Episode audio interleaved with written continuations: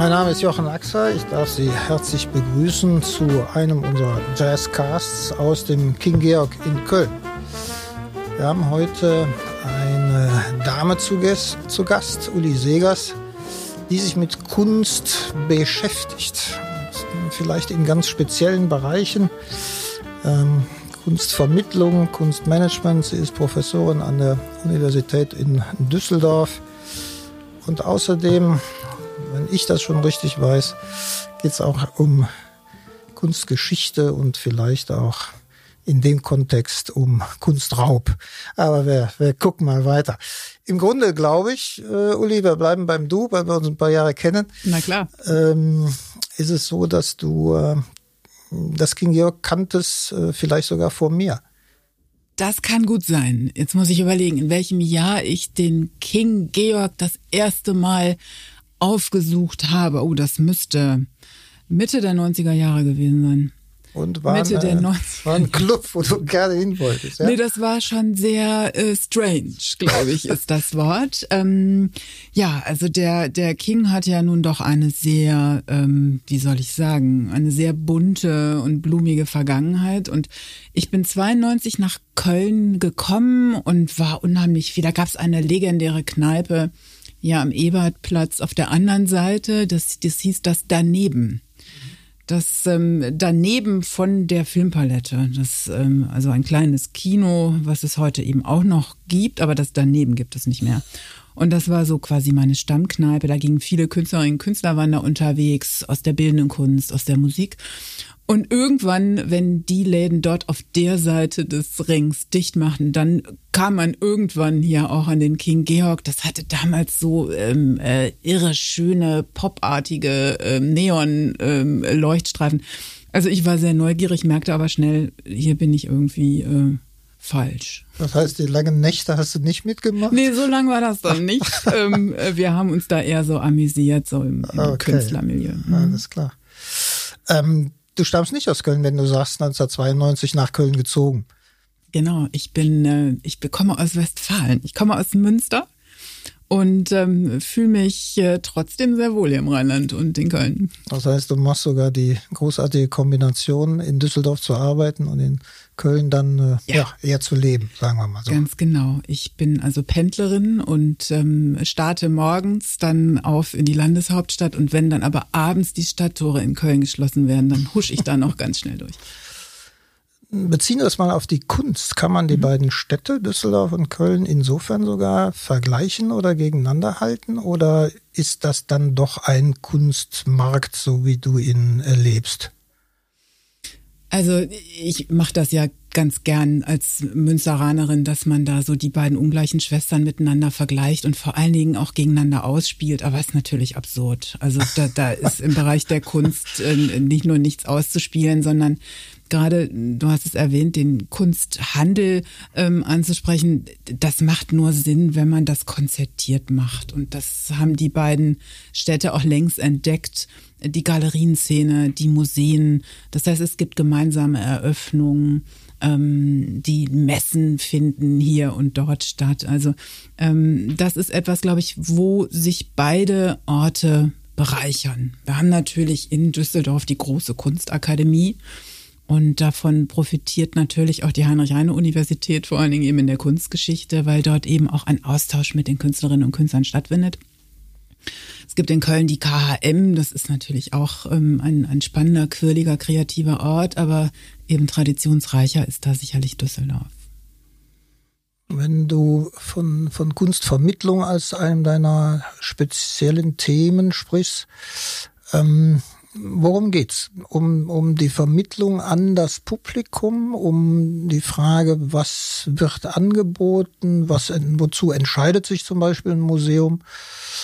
Oder ist es beispielsweise auch die Frage, wer, wer kauft zu, jedenfalls beim normalen Volk ja, ja irren Preisen teilweise Dinge, die in äh, äh, Auktionen gehen. Hm, was ist da denn Spektrum?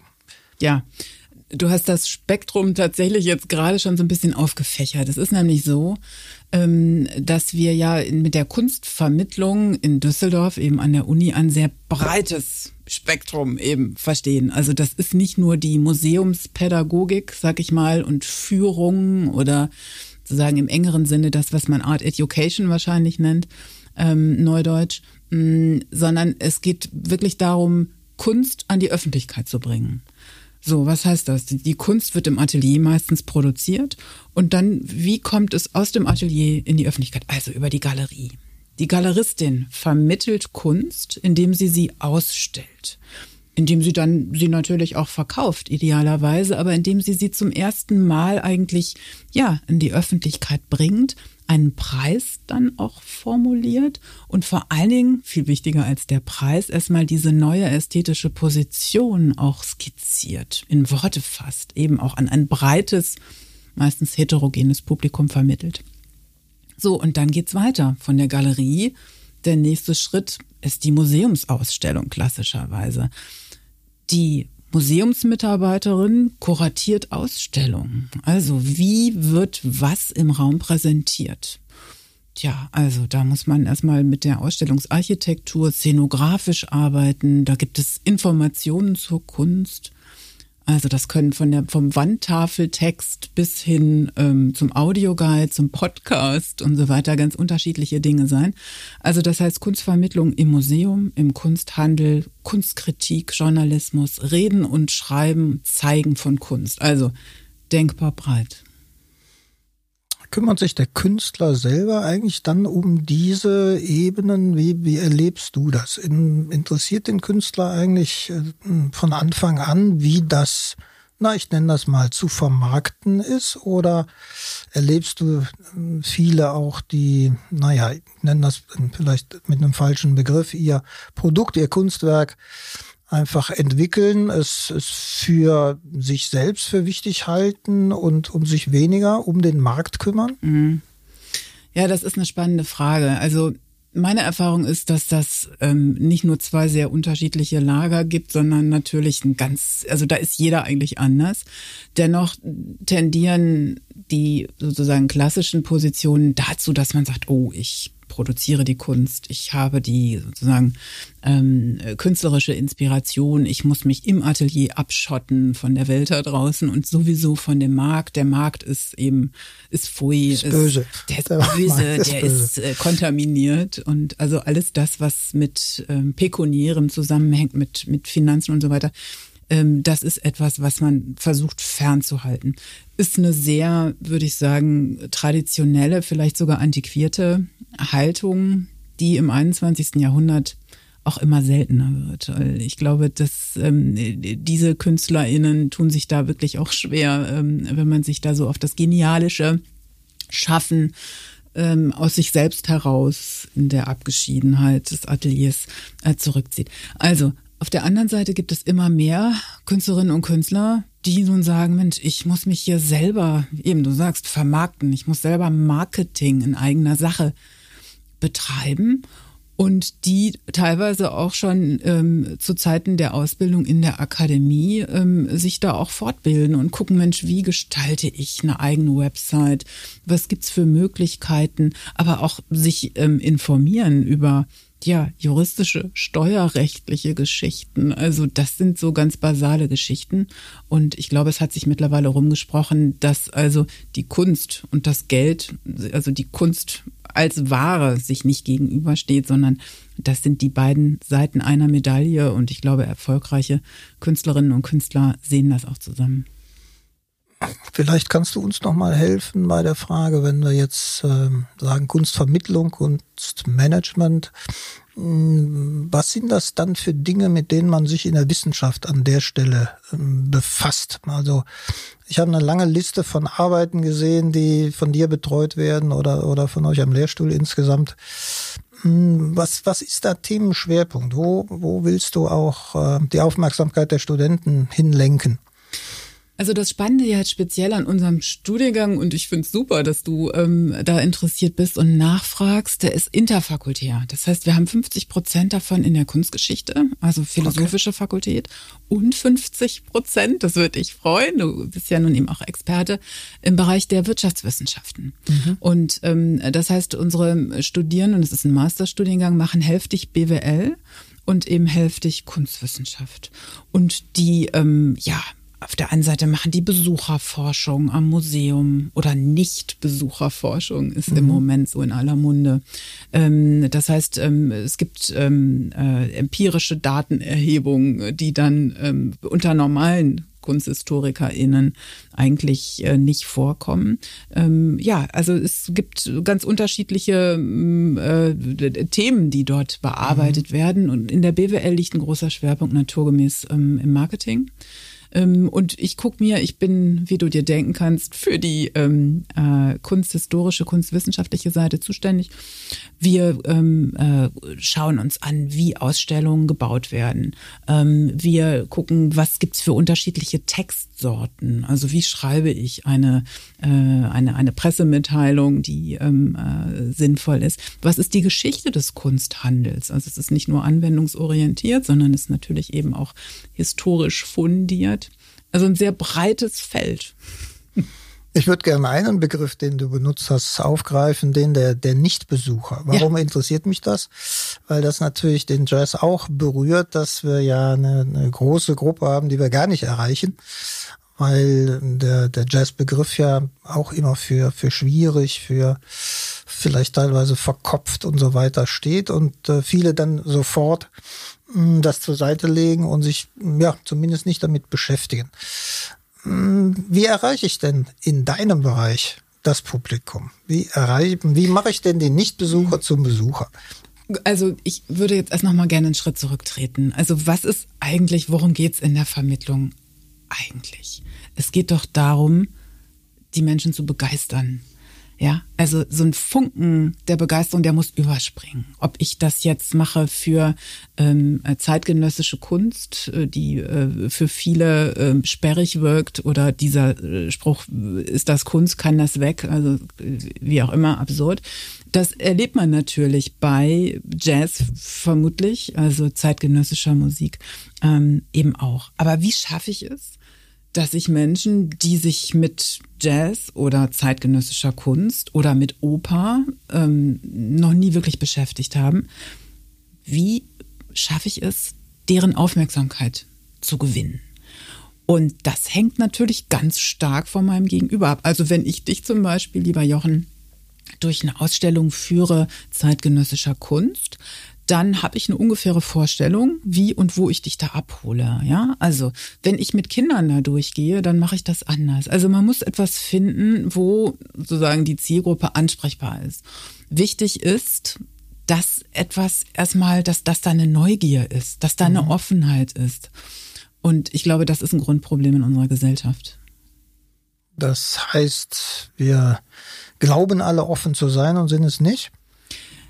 Ich glaube, ähm, das ist natürlich immer schwierig, wenn man, wenn man so pauschale Sätze äußert, aber ich glaube, dass wir in einer unglaublich narzisstischen und auch hedonistischen Gesellschaft unterwegs sind, wo es um ja, leichte Konsumierbarkeit primär geht. Ja, das darf nicht wehtun. Das darf vor allen Dingen nicht anstrengend sein. Mhm. Also das musst du sehen, was ich so snacken kann unterwegs. Mhm. Und ähm, äh, ich glaube, das ist eben gattungsübergreifend ein Phänomen, was möglicherweise hm, auch für den Jazz gilt. Ähm, in der zeitgenössischen Kunst, in der, in der bildenden Kunst ist das so. Du hast, ähm, du warst ja nicht immer an der Uni, sondern hast auch ein, ein anderes Feld mal betreten, was so in letzter Zeit dann auch nochmal mhm. richtig hochgekippt ist, nämlich äh, den Kunstdiebstahl und, und den Kunstraub als Thema. Wie, wie bist du da überhaupt reingeraten? Mhm. Das äh, weiß ich gar nicht, habe ich nicht klären können. genau, also ich bin ähm, äh, tatsächlich habe also keinen ähm, ausschließlich und damit lupenreinen akademischen Lebenslauf, sondern war zehn Jahre äh, mehr oder weniger im Kunsthandel tätig. Also ich habe keine Kunst verkauft, war aber, das war meine erste Stelle, habe im Bundesverband Deutscher Galerien, der damals noch in Köln ansässig war, ähm, habe dort als Kunsthistorikerin mitgearbeitet, habe dann später die Pressearbeit dort betreut, Assistentin der Geschäftsführung, also hatte da schon so eine Schnittmenge zwischen ähm, Kunst, zwischen Wirtschaft, aber eben auch kulturpolitischer Lobbyarbeit. Das ist eben so ein berufsständischer ähm, äh, Interessensverband eben für die für die Galerien in Köln. Ich habe damals wahnsinnig viel gelernt auch ähm, von den Nöten der ähm, Galeristinnen und Galeristen und war also ständig in Ateliers unterwegs. Daran schloss sich dann die Tätigkeit, wahrscheinlich ist es das, worauf du anspielst, Kunstdiebstahl, Kunstraub an. Ich wurde dann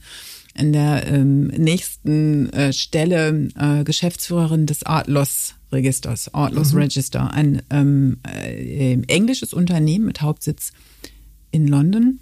Und es ging um die Aufklärung von Kunstdiebstahl. Und das klingt natürlich wahnsinnig aufregend, als wenn man so mit hochgeschlagenem Mantelkragen ja, und dunkler London, ne, Sonnenbrille, ne, natürlich, ganz genau. ähm, und ähm, äh, Tatsache ist, dass dieses äh, Unternehmen weltweit sozusagen vermisste Kunst- und Sammlerobjekte auf einer Datenbank erfasst mhm. registriert. Also das ist ein gestohlenes Gemälde, genauso wie ein Musikinstrument, was eindeutig identifizierbar ist. Das kann man ja genauso wie auch ein Möbelstück durch die Holzmaserung. Also das sind so quasi wie ein ähm, Fingerabdruck ähm, individualisiert. Also man kann das, äh, man kann es identifizieren. So, also das Registrieren, das Erfassen vermisster Werke ist die eine Seite der Medaille und auf der anderen Seite geht es darum, den internationalen Kunsthandel mit diesem Verlustdatenbankbestand abzugleichen. Also, wo tauchen Kunstwerke, Sammlerobjekte auf? Klassischerweise im Auktionshaus in den Galerien, im Kunsthandel, auf der Kunstmesse. Das heißt, man ähm, gleicht wirklich ab, was wird vermisst, was taucht auf und die Matches, also die Treffer, ähm, waren da wirklich stattlich, vor allen Dingen bei ähm, vermissten Gemälden. So, also Datenbank. Das kann man natürlich, indem man Auktionskataloge sich anguckt. Das kann man aber auch, indem man ein gut funktionierendes Netzwerk hat. Also wir haben sehr eng zusammengearbeitet mit Auktionshäusern Galeristen, aber auch äh, mit der Polizei, Versicherungsunternehmen selbstverständlich, die eben ähm, Verluste dann auch regulieren mussten und dann auch ein ureigenes Interesse daran ähm, hatten, dass diese Werke wieder auftauchen. Mhm. Ja, und das ist sozusagen mein, äh, meine Expertise im Bereich der, äh, des Kunstdiebstahls beziehungsweise dessen Aufklärung. Ein Sonderbereich, der mir auch heute noch jetzt als Professorin sehr am Herzen liegt, ist eben die Aufklärung von NS-Kunstraub. Also die Zeit 33, 45, welche Werke wurden unter welchen Umständen, ähm, haben sie ihren Besitzer ähm, äh, gewechselt. Äh, also das ist ein, ein großer Bereich. Mm, und ich freue mich auch, dass jetzt mehr und mehr auch die kolonialen Raubzüge, also Kunstwerke, die in der kolonialen Vergangenheit Deutschlands ähm, aus den ehemaligen Kolonialstaaten eben nach Deutschland gebracht worden sind, dass auch diese Werke mittlerweile ähm, provenienzmäßig erforscht werden. Ich fürchte ja, dass gerade wenn man nochmal auf äh, die NS-Raubzüge abstellt, dann vielleicht ein Bruchteil aufgeklärt ist. Und die Frage ja auch immer ist, ähm, ja, ab welchem Moment ist das eigentlich dann illegaler Entzug von, von Kunst gegenüber irgendjemandem und äh, wie lange kann man das noch halbwegs äh, respektieren? Also ich habe schon den Eindruck, da ist vieles verschoben worden, was dann auch äh, dabei geblieben ist. Mit, mit Gurlit musstest du dich nicht beschäftigen. Ja, der, die, der, der sogenannte Fall Gurlit. Ja, ja, das war natürlich sehr spektakulär, ähm, als Klar. dann 2013 ähm, ruchbar wurde, bekannt wurde, dass da nun also der Sohn eines der großen NS-Kunsthändler also namens ähm, Hildebrand Gurlet, dass der nun also ganz, ganz viele Werke zu Hause gehortet hatte. Und ja. da war natürlich der Verdacht naheliegend, dass nun dort viele Werke einen NS-Raubkunst-Kontext ähm, haben müssten. Also wir alle wissen, dass die Recherche en Detail bis heute noch nicht wirklich abgeschlossen ist. Und es ist bei, ich glaube, sieben oder acht Werken ähm, äh, aus vielen Tausenden ähm, äh, äh, schon nachgewiesen. Also ähm, das ist eine sehr langwierige, eine sehr akribische Arbeit, die viele, viele Stunden in Archiven, in äh, Bibliotheken ähm, äh, voraussetzt und dann auch ähm, international. Also da werden wir noch mehrere Generationen äh, mit beschäftigen müssen, ja. Ganz sicher. Wenn man nochmal auf Kunstraub geht, mich wundert dann immer, wer raubt und wer hängt sich vielleicht ein wirklich berühmtes Gemälde in den Keller, um dann einsam davor zu sitzen und niemanden mehr mitschauen zu lassen.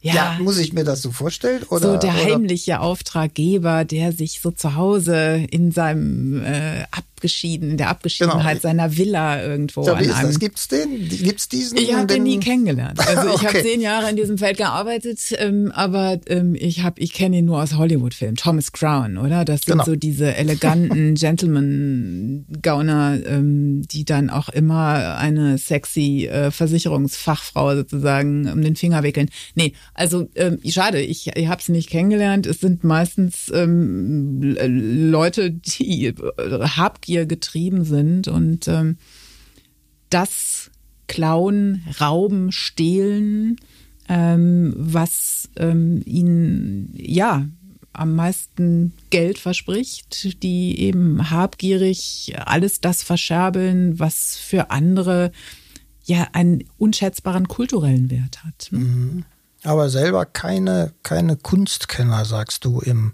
im Wesentlichen. Also ja, nicht. Also, es, es gab tatsächlich mal in der Schweiz oder ich glaube einen aus dem Elsass stammenden äh, Kunstdieb namens Stefane Breitwieser. Ähm, das ist jetzt aber auch, glaube ich, zehn Jahre her. Ähm, der ist nach jahrelangen Raubzügen in unterschiedlichen kleineren Museen, so im Dreiländereck, ähm, Schweiz, Deutschland, Frankreich, der ist dann irgendwann überführt worden und dann hat man zu Hause äh, sozusagen ihn überprüft und dann war diese gesamte Wohnung vollgestellt mit Gemälden, Skulpturen, also kostbarsten Dingen. Und ähm, dieser Mann hat dann tatsächlich zu Protokoll gegeben, er hat wirklich nur gestohlen, weil er ja der Einzige ist, der den wahren kulturellen Wert dieser Kunstwerke erahnen kann und schätzen kann und lieben kann. Also okay. das ähm, gibt es offensichtlich auch, ähm, aber das ist meiner Erfahrung nach doch eher die Ausnahme. Ja, die Meistens Ausnahme. Okay. sind das Leute, die wollen irgendwas verscherbeln, was Geld bringt. Ich will ja eigentlich diese gute Unterhaltung, die wir führen, gar nicht so sehr mit Pandemie und Corona belasten, aber trotzdem eine Frage dazu, wie stark ist der, der Kunstbetrieb belastet derzeit ähm, enorm. Ne? Ja, also es, es bricht einem wirklich ja, das Herz, aber es ist die vielen, vielen Künstlerinnen aus allen Sparten, ob das die Musik ist, das Theater, das Ballett, die bildende Kunst. Ich meine, sie sind ja alle irgendwie im Moment zum, ja, was heißt nichts tun verdonnert, aber sie können nicht an die Öffentlichkeit damit. Das ist das Problem. Und Kunst, Kultur in dem engeren Sinne lebt natürlich vom Publikum. Ne? Es lebt von der ästhetischen Erfahrung und die ist aus uns allen bekannten Gründen unterbunden. Das sind nun eben die ProduzentInnen. Ähm, auf der anderen Seite sind es die vielen, vielen Galerien, die im Moment auch darben und viele haben schon zugesperrt.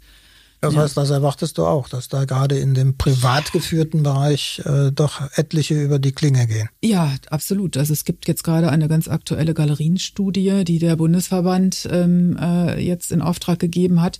Und also 30 Prozent Umsatzeinbußen ist, glaube ich, eben äh, dann der Schnitt, der äh, da jetzt äh, rausgekommen ist. Viele Galerien haben schon jetzt Insolvenz anmelden müssen, trotz vieler Hilfen die ähm, äh, von Berlin, aber auch von den Ländern ähm, zugesichert worden sind. Das, das sind einfach laufende Kosten, die man natürlich nicht monatelang ähm, überbrücken kann.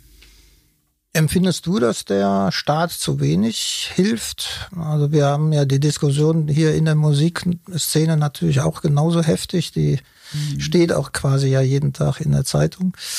Ähm, alle gehen ein bisschen in die Knie, um es mal ganz vorsichtig ja. zu sagen. Und ich fürchte, wenn es eben lange dauert, und selber bin ich an der Stelle heute noch relativ pessimistisch, ähm, dann werden etliche da auch ihrem, ihrem Talent nicht weiter nachkommen können.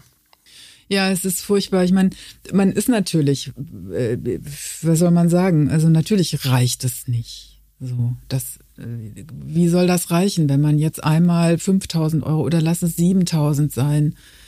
Das, wie, ich meine, wie soll das funktionieren? Auf der anderen Seite muss man natürlich auch anerkennen, was so staatlich auch möglich gemacht wird.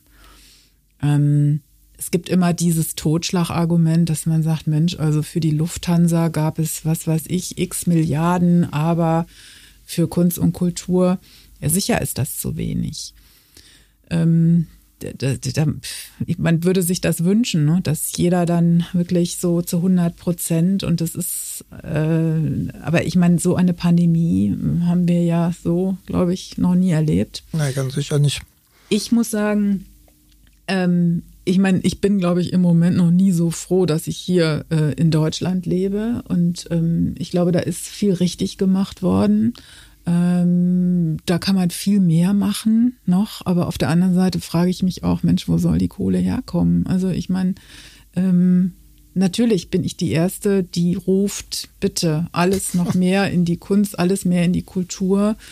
Ich gucke mir dann aber auch die äh, Pflegerinnen und Pfleger im Krankenhaus an. Also ich meine, dieses Unwort der Systemrelevanz, was mir furchtbar auf die Nerven geht, ist so eben eines, was auch so falsche Erwartungen weckt. Also ich meine, wer oder was bitteschön ist für welches System relevant, nicht relevant. Also ähm, ich glaube, wir sind uns alle einig, du als Jazzclub-Besitzer, ich als Kunsthistorikerin, der ich auch mit meinen Studierenden über diese Dinge auch kulturpolitisch, muss man ja gucken, was sind die richtigen Entscheidungen, ähm, spreche. Wir sind uns natürlich alle einig, ähm, dass das äh, eine ganz furchtbare Situation ist. Aber wenn man dann gefragt wird, aus diesem ewigen Lamento rauszukommen, was sind denn die lösungsorientierten Ansätze, die dann aber auch tragbar sind und auch für die nachwachsenden Generationen. Also hm, das sind dann nochmal andere Diskussionen. Du darfst vielleicht trotzdem einen Wunsch äußern. Einmal, also hier in einem Jazzcast darf man einfach einen Wunsch äußern. Wenn du, äh, ich wünsche mir, Jochen, dass wir ganz bald wieder hier tolle Jazzkonzerte hören können. Das meine ich so, wie ich sage. Ich bin ähm, dieses äh, Sitzen zu Hause im Virtuellen ist etwas, was uns alle mittlerweile sowas auf die Nerven geht. Mir tut's total leid, auch für unsere Studierenden, die überhaupt teilweise noch nie eine Uni von, von innen gesehen haben. Kein Studentenleben, ne? Wie da, man das nee, eigentlich also das, erwartet. Da, so, und das sind so Geschichten. Ich meine, es ist ja eben schon schön, dass wir uns jetzt mal so hier gegenüber sitzen und mal ins Mikro sprechen können. Ähm, aber diese Vereinsamung eben vor dem heimischen Rechner, das ist etwas, was jetzt so allmählich und dieses auf Dauer gestellte, das macht was mit uns ja, allen. Auf jeden Fall. Ja, das verändert, verändert uns alle. Und wie du sagst, insbesondere Kinder, Jugendliche sind, sind wahrscheinlich ja. da wirklich sehr betroffen, weil man ihnen diese Jahre klaut. Ne? In gewisser Weise ist das so. Das, ja, klar. Und überhaupt, du sagst, ich darf mir was wünschen. Also diese Möglichkeiten wieder zu haben, mit seinen Sinnen etwas nicht nur zu genießen, sondern eben da auch was zu erleben, was auch weiterführt. Ja, also was mir auch Anstöße gibt, was mein Leben bereichert und auch vielleicht neue in neue Bahnen lenkt. Das ist, das ist das, was ich mir wünsche. Wunderbar. Gut, dann machen wir das jetzt oder ich erfülle dir den Wunsch. Ich hm, zeig dir gleich an oder, oder lass dich zuhören einem neuen Jazzstück, was mir sehr gefällt. Vielleicht können wir auf anderthalb Meter Abstand auch noch ein Glas Rotwein oder ein Whisky trinken. Sehr gern. Ansonsten bedanke ich mich heute sehr bei Uli Segers, Professorin für Kunstgeschichte, Kunstvermittlung, Kunstmanagement in Düsseldorf. Hab vielen Dank, liebe Uli. Ich bedanke mich bei dir, denn ich habe durch dich den Jazz näher kennengelernt und ähm, insofern bist du für mich der große Jazzvermittler. Vielen Dank dafür. Danke dir.